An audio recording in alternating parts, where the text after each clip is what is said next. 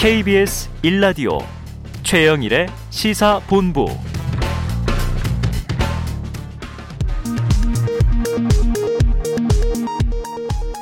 이 시각 라디오 정보센터 뉴스입니다. 홍남기 부총리 겸 기획재정부 장관은 오늘 국회 예산결산특별위원회 전체 회의에서 요소수 문제와 관련해 최근 중국에 2만 톤 정도가 선적 대기 중인데 협의가 잘 돼서 조만간 해결될 것 같다고 말했습니다. 윤석열 전 검찰총장의 장모 최모 씨의 모해 위증 혐의 사건을 재수사해 불기소한 검찰의 처분에 대해 고소인 정대택 씨가 서울고등법원에 재정 신청을 냈습니다. 민주노총 공공운수노조 의료연대가 공공의료 확대와 간호인력 충원 등을 요구하며 내일 총파업을 예고했습니다. 정부는 의료계 혼란이나 이로 인한 진료 차질은 빚어지지 않을 것으로 전망했습니다. 참여연대는 네이버 쿠팡 등 온라인 플랫폼 약관에 불공정한 조항이 다수 포함돼 플랫폼 사업자에게 일방적으로 유리하게 작용하고 있다며 공정거래위원회에 불공정 약관 심사를 청구했습니다.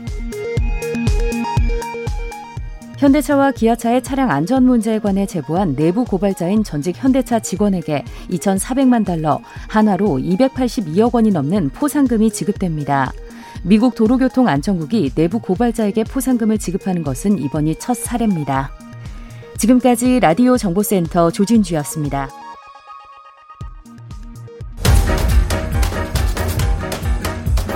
최영일의 시사본부 10분 인터뷰.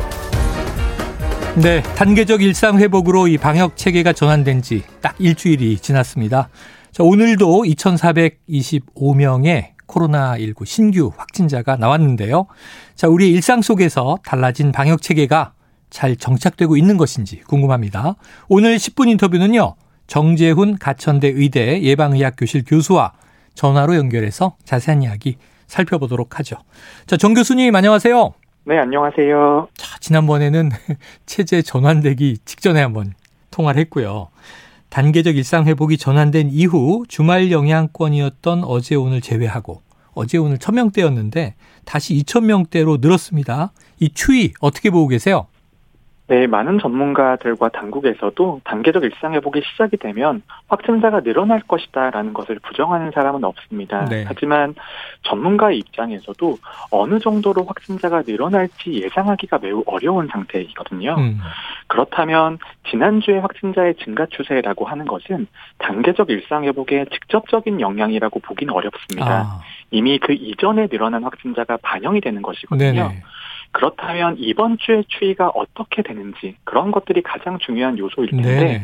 저는 그래도 지금 여러 가지 시나리오들이 있습니다만 음. 저는 최악의 시나리오까지 흘러가고 있지는 않다고 생각을 음, 하고요. 네네. 하지만 그렇다고 해서 최상의 시나리오로 가고 있는 것도 아니다. 그 정도로 말씀을 드릴 수 있을 것 같습니다. 아, 최상도 아니고 최악도 아니고 예상 가능 시나리오 그 중간 어디쯤 가고 있다. 단계적 일상 회복이 아직 반영되지 않았다 말씀하셨으니까 사실 이 일상 회복 이전 이후 2,000명대는 여전하단 말이죠. 그럼 또 10월 말에 할로윈 데이도 있었고 이 영향은 언제쯤 분석이 가능할까요? 네, 이때까지 2년 동안 경험을 겪으면서 저희 전문가들도 알고 있는 사실들이 있습니다. 네. 어떤 특정한 조치라든지 아니면 할로윈 데이가 같은 그런 일들이 있으면 확진자가 늘어나는 것은 한 10일 정도 뒤가 되고요. 그렇다면 정확하게 늘어나는 것이 일요일과 월요일 같은 경우에는 검사 건수 감소의 영향이 있기 때문에 음. 화요일까지는 확진자가 많이 늘어나진 않거든요. 네. 그렇다면 바로 오늘부터 확진자가 크게 늘어날 수 있다라는 의미이고요. 어. 오늘과 내일 사이에 확진자가 어느 정도 늘어나는지가 앞으로의 단계적 일상 회복 전체 유행을 예측하는데 매우 중요한 분기점이 어. 될 겁니다. 저희가 딱 필요한 시점에 전화 연결을 잘 드렸네요. 오늘과 내일이 중요한 분기점이다. 자, 오늘 확진자는 내일 오전에 발표되는 것이고 내일 확진자는 이제 모레 발표되겠습니다만 자, 지금 이 방역 패스 말이죠. 계도 기간이 이제 끝났고 본격 도입이 됐습니다. 실내 체육 시설 등 이 다중 이용 시설에서 미접종자의 출입을 규제하는 건데 여기에 대해서 이제 시민 반발, 특히 이제 헬스클럽 운영자들 등 반발이 크더라고요. 이 대목은 어떻게 보고 계십니까?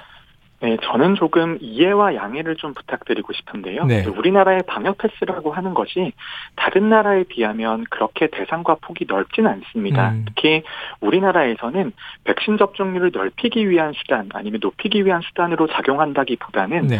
단계적 일상 회복에 있어서 안전 장치로 매우 한정적인 대상에 대해서 방역 패스를 적용을 했거든요. 네. 그렇기 때문에 아까 말씀드렸듯이 단계적 일상 회복에서 확진자가 얼마나 증가할지를 모른다라는 점 그리고 속도 조절이 매우 중요하다라는 점을 봤을 때에는 한시적으로는 조금 필요한 조치라는 생각이 들고요. 음. 그렇기 때문에 이런 방역 패스라고 하는 것이 우리나라에서는 특정 대상에게 적용이 된 다음에 그 대상에서 큰 문제가 없다라면 해제할 수 있는 기조를 가지고 있습니다. 음. 그렇다면 한 6주 정도의 기간 동안 잘 유지가 된다라면 그 다음에는 해제가 될 수 있다라는 네네. 그런 의미이기 때문에요. 조금만 좀 참고 기다려 주시기를 부탁을 드리겠습니다. 그래요. 우리가 한 4주 플러스 2주, 6주 동안은 버텨보자. 근데 이제 한 주가 지났으니까 5주가 남은 셈입니다. 동참을 이제 지금 촉구해 주셨고요. 자, 일상 회복 이후에 또 변화 중에 하나가 이 집회 신고가 늘고 있다는 겁니다. 이번 주 토요일 민주노총의 대규모 집회가 예고돼 있는데 전문가로서 우려되는 대목은 어떤 점들인가요? 네, 단계적 일상 회복이라고 하는 것이 3단계로 구성이 되어 있고요. 네네. 그리고 집회 금지에 대한 해제는 2단계의 조치 사항으로 아, 되어 있습니다. 그렇죠.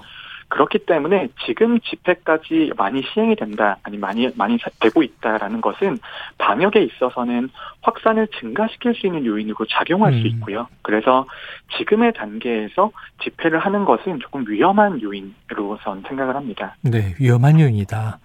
자, 오늘 위중증 환자가 460명 나왔더라고요. 이게 역대 최고치라고 하고요. 또 한 주 동안의 사망자는 126명. 전주 대비 한 40명 증가했다고 하던데 지금 방역 당국이 일상 회복 단계에서 제일 예의주시하는 게 위중증과 사망률이잖아요.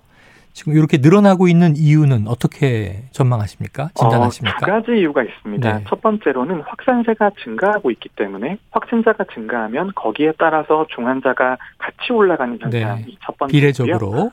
네, 그리고 두 번째는 백신의 중환자 예방 효과가 매우 높은 것으로 되어 있습니다만 음. 이런 중환자 예방 효과라고 하는 것도 시간이 지나가면 지나갈수록 감소할 수 있다라는 네네. 것들이 많은 네. 연구 결과에서 나오고 있습니다. 음.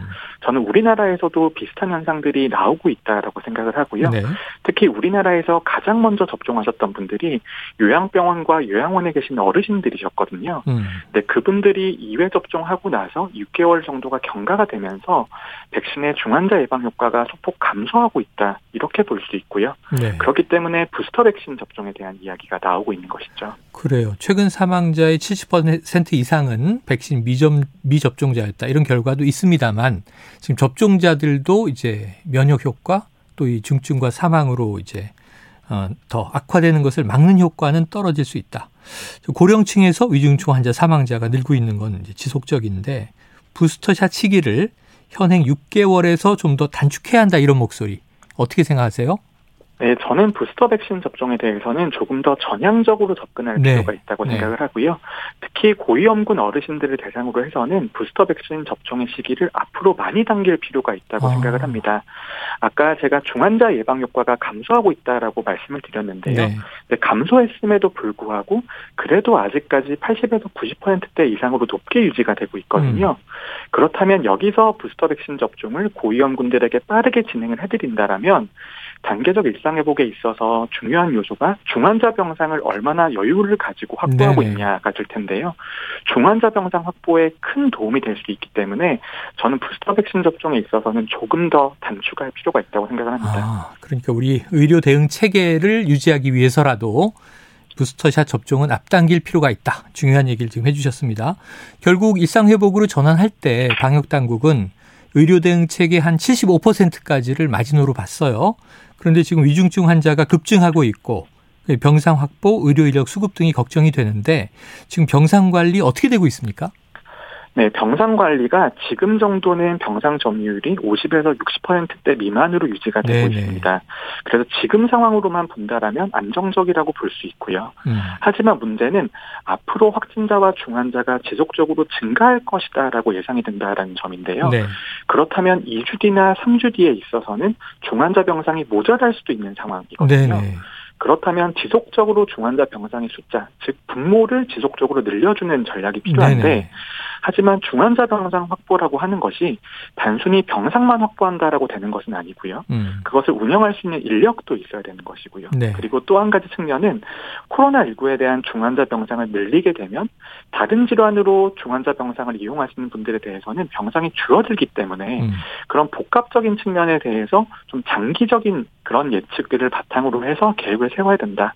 이렇게 말씀을 드리고 네. 싶습니다. 자, 아까 교수님 최상과 최악의 시나리오는 아닌 중간 어딜 것이다 그러셨는데 만약에 좀 안 좋은 쪽으로 흘러가서 병상 관리, 이 가동률이 많이 높아졌다. 그럼 애초에 이제 전환할 때 그 얘기가 얼핏 있었습니다만 이 위드 코로나 단계적 일상 회복이 멈춤에 들어갈 가능성도 2, 3주 후에 나올 수 있다. 어떻게 보세요? 네, 소위 서킷 브레이커라고 하는 네네. 것인데요. 단계적 일상 회복에 있어서 우리가 예상한 것보다 확진자가 더 빠르게 늘어나게 되고 음. 거기에 따라서 중환자가 늘어나게 된다라면 유행 곡선 자체를 조금 더 평평하게 만들 필요가 있는 것이고요. 네. 거기에 있어서 중요한 요소가 남아 있는 중환자 병상이 얼마만큼 있냐인데 그런데 그것을 미리 예상하는 지표도 역시나 확진자가 얼마나 늘어나고 있는지입니다. 그렇다면 음. 유행의 규모 그리고 중환자 병상이 차가는 속도를 감안을 하면서 어느 조건에서 서킷 브레이커를 발동할 수 있을지 결정할 필요가 있고요. 음. 그런 조건과 조치 사항에 대해서는 지금 단계적 일상 회복을 준비하는 당국과 위원회에서 논의를 계속 진행하고 있습니다. 네. 그래서 애초에 일상 회복으로 전환되면 우리가 감당할 수 있는 일일 확진자가 한 5천 명이 상한선이다. 이런 얘기를 했었는데 지금 이 추세로 보면 한 3천 명만 넘어도 좀 큰일 나지 않나 하는 생각이 들어요. 어떻게 보십니까? 어, 저는 그래도 한 5천 명 정도까지는 감당할 어, 수 있다라고 수 있다? 생각을 하는데요. 네. 그런데 그 감당하는 것이 의료진과 방역 인력의 희생을 바탕으로 감당을 그렇죠. 하는 것이거든요. 네. 그렇기 때문에 최근에 좋은 소식이 들려오고 있는 것들도 있는데 음. 특히 경구용 치료제 같은 것들. 지금의 연구 결과를 보면 상당히 중환자로 될 가능성도 줄여주고 입원하는 환자도 줄이는 것으로 되어 있습니다. 그렇다면 우리가 빠르게 본다면 내년 2월이나 3월 정도에 경구용 음. 치료제를 도입할 수 있다라면 그때까지 확진자의 규모를 얼마나 효과적으로 잘 억제할 수 있냐가 아, 네. 장기적인 관점에서 매우 중요할 것 같습니다. 내년 2월에 또 한 번에 이제 좀 긍정적인 의미의 분기점이 올 텐데 그때까지 우리가 또 한 3, 4개월 버텨야 되는군요. 게임 체인저다 이렇게 언론에서 쓰고 있는데 아 이건 우리 의사 선생님들이 정말 싫어하는 표현이시더라고요. 게임 체인저. 좋은 효과가 나기를 바래 봅니다. 정 교수님 오늘도 좋은 말씀 감사합니다. 네, 감사합니다. 예, 지금까지 정재훈 가천대 의대 예방의학 교실 교수였습니다.